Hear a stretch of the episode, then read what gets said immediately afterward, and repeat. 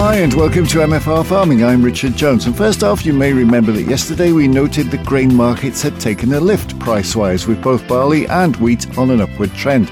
But it seemed as though oilseed rape was going to stay fairly level for the time being. However, all that changed when the Chinese suddenly jumped into the market and bought 1.7 million tonnes of soybeans.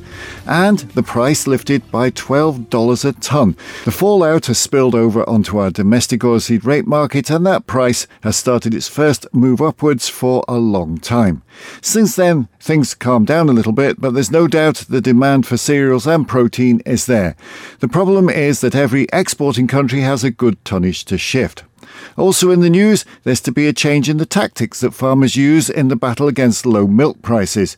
Farmers for Action say they will directly target supermarket stores with protesters handing out leaflets at the worst offenders, explaining why a fair price is necessary to maintain a sustainable British milk supply. And we'll have more on that story later this week.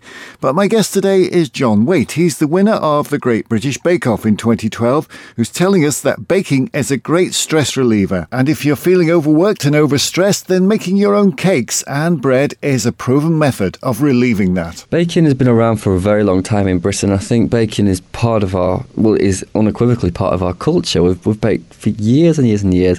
And perhaps the reason it's lasted for so long, perhaps, is because it is a stress releasing thing, because it is a thing that alleviates any tension. It allows you to, to make important links with your family and your friends because it allows you to be constructive. Perhaps that's why it's existed the test of time and, and survived the evolutionary loop in Britain. Because I'm a food writer as well, I have to constantly create new things. But for people in general, I think why not try something like a Victoria sponge or a batch of scones? If you're that bit more proficient in the kitchen, then try something new. And for more information and recipes, then just Google British flour. And finally, just before I go, there's a quick reminder that Thursday the 30th, that's this coming Thursday, it's Black Isle Monitor Farm Day. We'll have more details on that right here on MFR Farming, 6.35 and 12.35 tomorrow.